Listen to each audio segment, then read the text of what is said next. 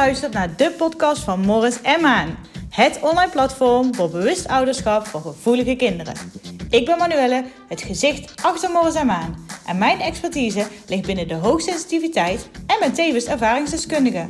Met deze podcast deel ik met alle liefde mijn kennis en ervaring over het bewust ouderschap van gevoelige kinderen. Waarom? Omdat zij de wereld mooier kleuren. Hey, onwijs leuk dat je weer luistert naar een nieuwe podcastaflevering. Um, vandaag ga ik het met jullie eens hebben over de fases van overprikkeling. Ik heb daar um, even geleden al een blog over geschreven. En daarin vertel ik je hoe je de signalen kunt herkennen bij je kinderen um, met betrekking tot de fases van overprikkeling. Die dingen zijn echt onwijs handig om te weten. Want wat we vaak zien bij kinderen is de laatste fase van overprikkeling. Die, het moment dat je kind onwijs overprikkeld is en uh, daar bepaald gedrag bij laat zien. We zien vaak uh, kinderen die onwijs moe zijn, die uh, letterlijk in die laatste fase waarin echt die bom barst. Dat gedrag van, ehm, je ziet bijvoorbeeld vaak naar school, hè, als je schoolgaande kinderen hebt en het is een drukke week geweest of het zijn spannende tijden. En je hebt je kind opgehaald uit school en die denkt allemaal, oh, een leuke dag gehad op school. En die komt thuis en echt, er hoeft maar iets minimaals te gebeuren en die bom die barst bij je kind.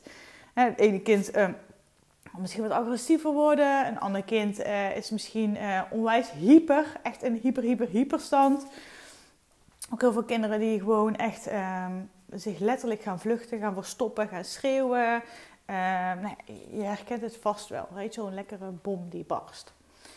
Um, en dat zijn ook vaak de dingen die we zien bij onze kinderen. We zien vaak die, um, uh, dat bepaald gedrag. En dan in één beseffen we, joh, ons kind is echt vet overprikkeld.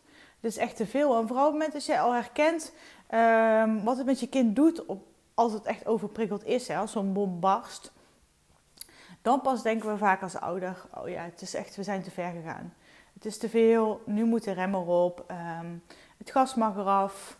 Laten we heel eventjes gaan afschakelen. Laten we even lekker gaan ontprikkelen. En ervoor zorgen dat ons kind weer oké is.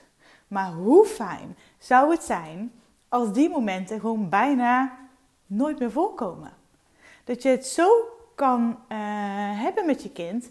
Dat je kind eigenlijk altijd in zo'n fase is. Um, dat het niet in die laatste fase van overprikkeling hangt. Of daar eigenlijk bijna niet meer in komt waardoor het nooit meer zo'n moment zal hebben. Hoe fijn zou dat zijn? Relax toch? Zeker, ik denk dat elke ouder dit wel eh, graag zou willen. En dat kan, dat kan echt.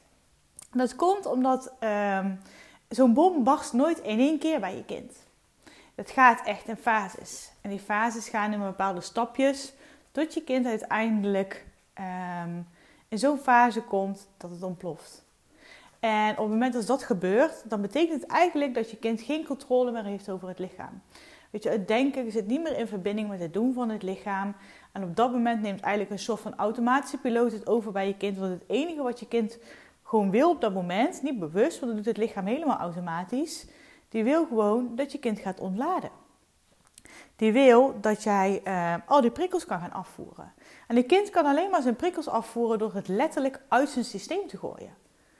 En uh, vaak zie je op zo'n moment als je kinderen uh, vet overprikkeld zijn en in zo'n laatste fase hangen, dat ze in een soort van fight, flight, freeze modus komen. En ik weet niet of je daar ooit al wel eens van gehoord hebt. Hè? Fight, flight, freeze. Uh, dat houdt dus in dat kinderen die dus in één keer in zo'n staat van overprikkeling komen, is dat ze dus gaan kunnen gaan vluchten. En vluchten zie je dan vaak in het gedrag dat als ze dan een keer zo overprikkeld zijn, dat ze wegrennen. Weet je, dat ze ergens in een hoekje gaan zitten op de kamer, geen, helemaal uit contact zijn, geen contact meer willen maken, helemaal uh, weg zijn. Of dat ze dus willen gaan vechten juist. En dat zijn vaak die kinderen waar dus echt die bombast, waar ze gaan schreeuwen, waar het eruit komt, waar ze het eruit gooien. Of freeze. Kinderen die dus helemaal niks meer zeggen. Kinderen die helemaal dichtklappen, die helemaal um, in hun eigen schulp gaan. En vaak, um, uh, die fight, fight, freeze reactie komt voort uit een oerinstinct. Zo zijn wij eigenlijk als mensen allemaal gemaakt. Um, vroeger, hè, en echt het vroeger, vroeger, vroeger, vroeger.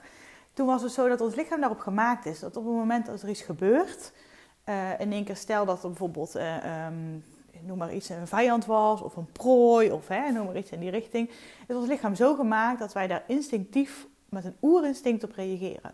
Dat is onze fight, flight, freeze reactie en die zit nog steeds in ons mensen. En wat gebeurt er nu? Kinderen die uh, hoogsensitief zijn, zijn er nog een beetje onderzoek aan, aan, hè, naar, aan het doen hoe dat dan precies werkt in het brein. Maar het heeft in ieder geval iets te maken met ehm, de mate van sensitiviteit van hoe ver die prikkel en hoe diep die prikkel in je brein komt. En bij gevoelige kinderen komt die, die prikkel heel diep het brein in. Uh, ik ga daar niet te heel uh, praktisch op in, want het is eigenlijk helemaal niet nodig voor jullie. Ook helemaal niet belangrijk om te weten hoe dat echt op hersenniveau werkt.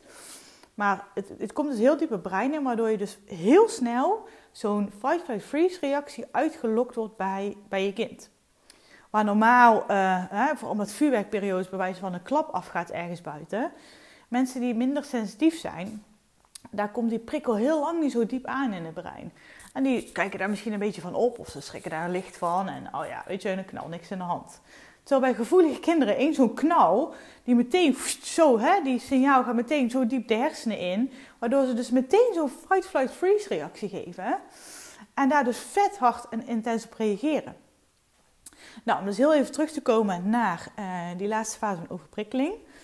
Um, dat is dus een stukje uitgelegd van wat doet het bij zo'n kind. Nou, op dat moment als het kind dus zo overprikkeld is, kan het zelf, het lichaam, niet meer sturen hoe het reageert. En het enige wat het lichaam gaat doen is op een soort van automatische piloot gaat hij alle prikkels afvoeren. En daardoor zie je dus dat gedrag bij je kinderen.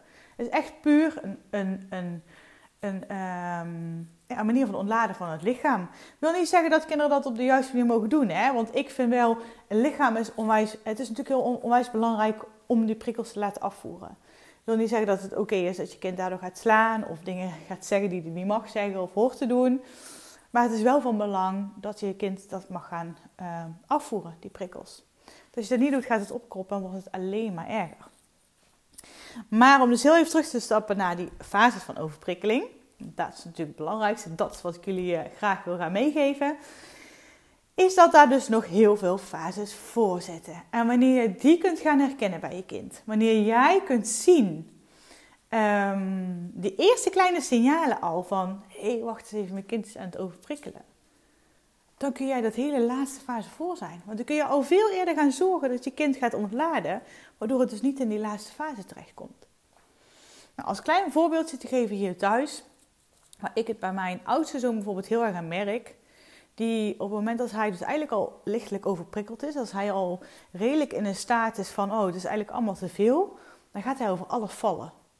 Hij valt echt over dingen, over het kleinste steentje wat op de grond ligt. Hij struikelt, hij gaat snel liggen, hij wil, hij wil gaan rennen en voor je het weet ligt hij na een meter alweer op de grond. En op het moment dat hij dat doet, weet ik inmiddels bij mijn kind van hé, hey, wacht even Dex, je bent zoveel aan het vallen nu. Wij gaan eens heel even afschakelen. We gaan even de agenda skippen. We gaan niet meer doen wat we vanmiddag misschien op de planning hadden. Jij gaat heel even rust bouwen. En rust bouwen is ook een actief proces. Rust bouwen wil niet zeggen dat jij sorry, met een dekentje op de bank mag liggen. Mag natuurlijk wel. Maar dat wil niet betekenen dat jij daardoor per definitie, per definitie aan het afschakelen bent. Net als tv kijken ook niet. Dat is echt een verlenging van je prikkel. Dat is uh, fijn voor ons soms, hè, om heel even die pauzeknop in te duwen. Maar dat is niet ontladen. Het lichaam gaat daar niet door ontladen. Ontladen is een actief proces en dat betekent of bijvoorbeeld lekker naar buiten gaan. Vooral gevoelige kinderen vinden het heerlijk om um, af te kunnen schakelen buiten. En buiten in de natuur zijn, dat is echt de manier om heel eventjes alles eruit te kunnen gooien. Maar ook bijvoorbeeld, uh, mijn zoon vindt het heerlijk om te tekenen en te knutselen. En daardoor kan hij ook heel erg gaan ontladen. Omdat hij iets doet waar hij op dat moment heel fijn vindt. En helemaal zijn dingen kwijt kan. Dus kijk ook goed naar je kind. Wat, waar wordt jouw kind gelukkig van? Wat vindt jouw kind onwijs leuk om te doen? En dat is dus een goede manier om, um, om te kunnen, te kunnen gaan ontladen met je kind. Um, voorbeeldjes nog meer die ik hier heb uh, van mijn kinderen met de eerste fases van overprikkeling. Ik ga ze in deze podcast ook niet allemaal opnoemen. Ik heb een handig overzicht gemaakt in de blog die je heel even kan teruglezen. Waarin je dus precies kunt zien hoe die fases uh, lopen en waar je dingen aan kunt herkennen. En het allerbelangrijkste daarin is dat je dus heel goed naar je eigen kind gaat kijken. wanneer zie jij, voor momenten dat die bom gebarst, zijn, gebarst is, wat herken je al aan je kind, wat vaker op sommige momenten terugkomen, zoals dat vallen bij mijn zoon, is iets wat me heel erg is opgevallen, waaraan ik heel erg wist van, hé, hey, elke keer als hij valt en ik toen niet ingreep, daarna ging zo'n bom barsten. Allemaal kleine dingetjes. Wat ik bijvoorbeeld ook zie bij mijn kind, is dat hij op het moment dat hij in een staat van overprikkeling raakt, langzaamaan, of dingen heel spannend vindt, is hij gaat heel erg kauwen. Hij kan dan bijna heel, hij pakt het eigenlijk de boord van zijn, van zijn shirt vaak, zeg maar, hè, bij de hals. Nou, die stopt hij in zijn mond en dan gaat hij echt, nou, die kan, helemaal tot, tot, kan het helemaal nat zeveren als het ware. Die gaat daar heel erg op kauwen. En daaraan weet ik ook, wacht even, hij is dus nu, want wat kauwen is dus bijvoorbeeld ook een manier van ontladen. Wanneer je kind dus op de mouw van je uh, shirt gaat lopen kauwen. Of wanneer je kind um, dus op het bord van, van, van zijn shirt uh, aan het kauwen is. Kan ook op vingers zijn. Hè? Sommige kinderen die kauwen heel erg op vingers. Die gaan nagelbijten. Maar gewoon echt het iets. De mond is een ideale plek om prikkels af te kunnen voeren. En in ons geval zie je ook wel eens als wij ons hè, niet lekker voelen. Wat we gaan doen is eten. Dat is niet alleen voor comfort, dat is niet alleen voor de smaak en de voeding die we binnen willen krijgen, maar ook het kauwen is een hele manier van kunnen ontladen. Dus wanneer je herkent bij je kinderen dat je denkt, oh wacht even, maar doet hij voor mij ook altijd. Die zit altijd op zijn mouw te kauwen, of die stopt hele vingers in zijn mond, of die uh, eet hele pennen van de achterkant stuk. Als je ziet dat ze dat op een bepaald moment doen, dat betekent eigenlijk al dat ze dus uh, op dat moment veel prikkels aan het ontvangen zijn. Die ze dus zelf eigenlijk het lichaam al onbewust aan het afvoeren zijn. Dus dat zijn allemaal kleine dingetjes waar je al op kunt letten Um, dat je kind eigenlijk in, in, de fase van overprikkeling aan het raken is. Uh, wanneer je kind nu nog wat verder in de overprikkeling is, wanneer je niet op tijd hebt ingegrepen, kun je ook wel eens zien dat um, kinderen daar dus uh, letterlijk in hun lichaam op gaan reageren. Kinderen die buikpijn krijgen. Kinderen die bijvoorbeeld heel erg overprikkelen op zien, hè? die dus heel erg het, het, zintuig van zien, waar die heel gevoelig op zijn. Dus heel vaak zien dat die dus eerder hoofdpijn krijgen of uh, sneller hun ogen aan het bedekken zijn. Of graag, um, dat is bijvoorbeeld ook een goed voorbeeld. Ik had uh, vorig jaar ben ik mee geweest op schoolreisje. En ik zag daar één kindje wat ook een heel uh, gevoelig kind was in de kleuterklas. En dat jongetje, dat heeft eigenlijk de hele dag zijn jas aangehad met zijn capuchon op. En waar ook heel vaak tegen gezegd werd van, hey, doe je capuchon even af. Maar dat kind, dat had zoveel prikkels om zich heen, dat wilde alleen maar die capuchon opzetten om eigenlijk zeg maar die, die prikkels zeg maar om zich heen um, te kunnen blokkeren. Ook een manier van het lichaam om zich te gaan beschermen tegen de prikkels. Hè? Dus als een kind heel veel een capuchon opzet, dan, zie je eigenlijk ook van, hé hey, wacht even, er komen zoveel prikkels binnen.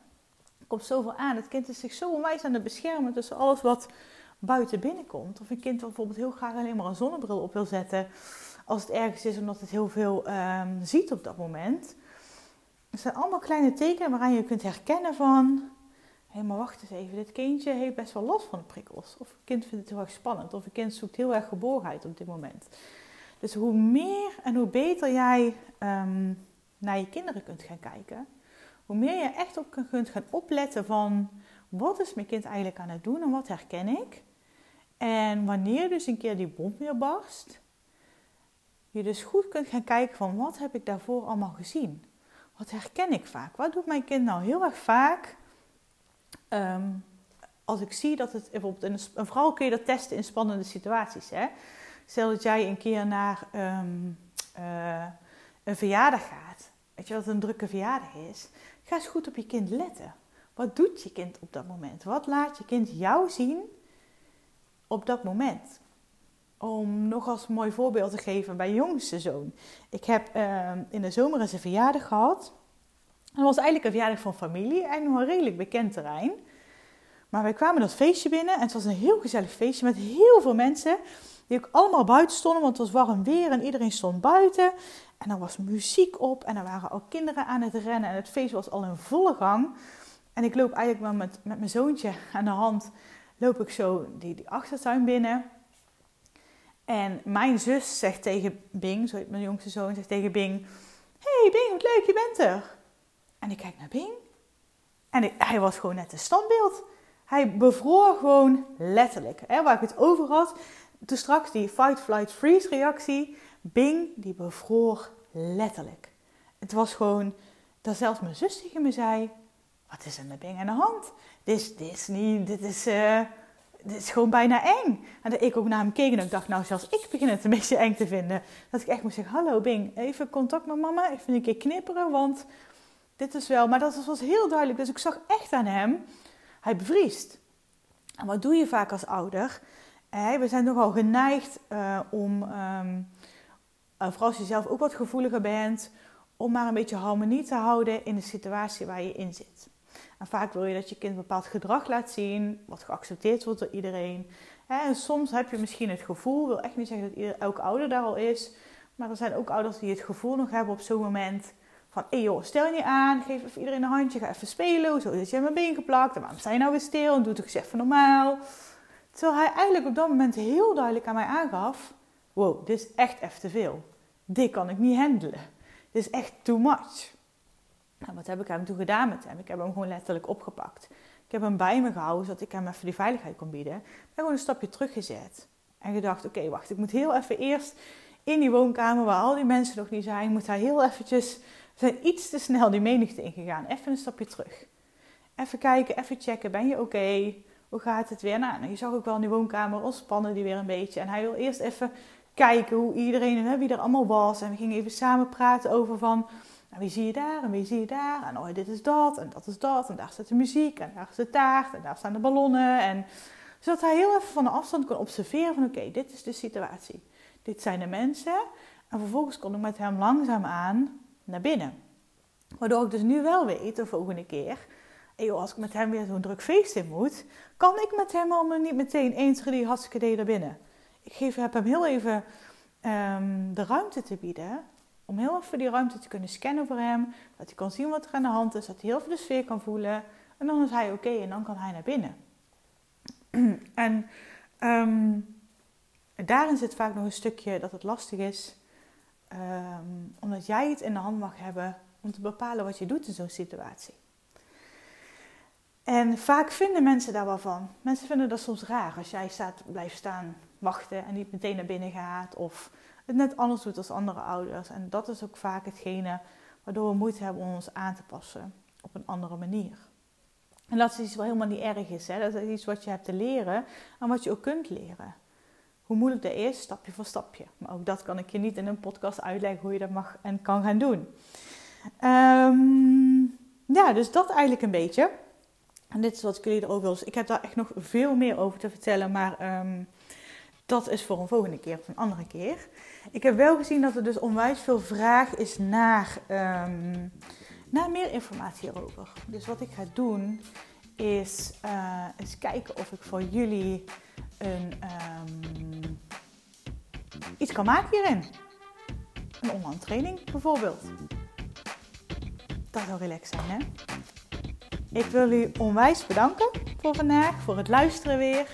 Altijd hartstikke fijn als ik jullie weer ehm, een stapje verder kan helpen in het hele proces.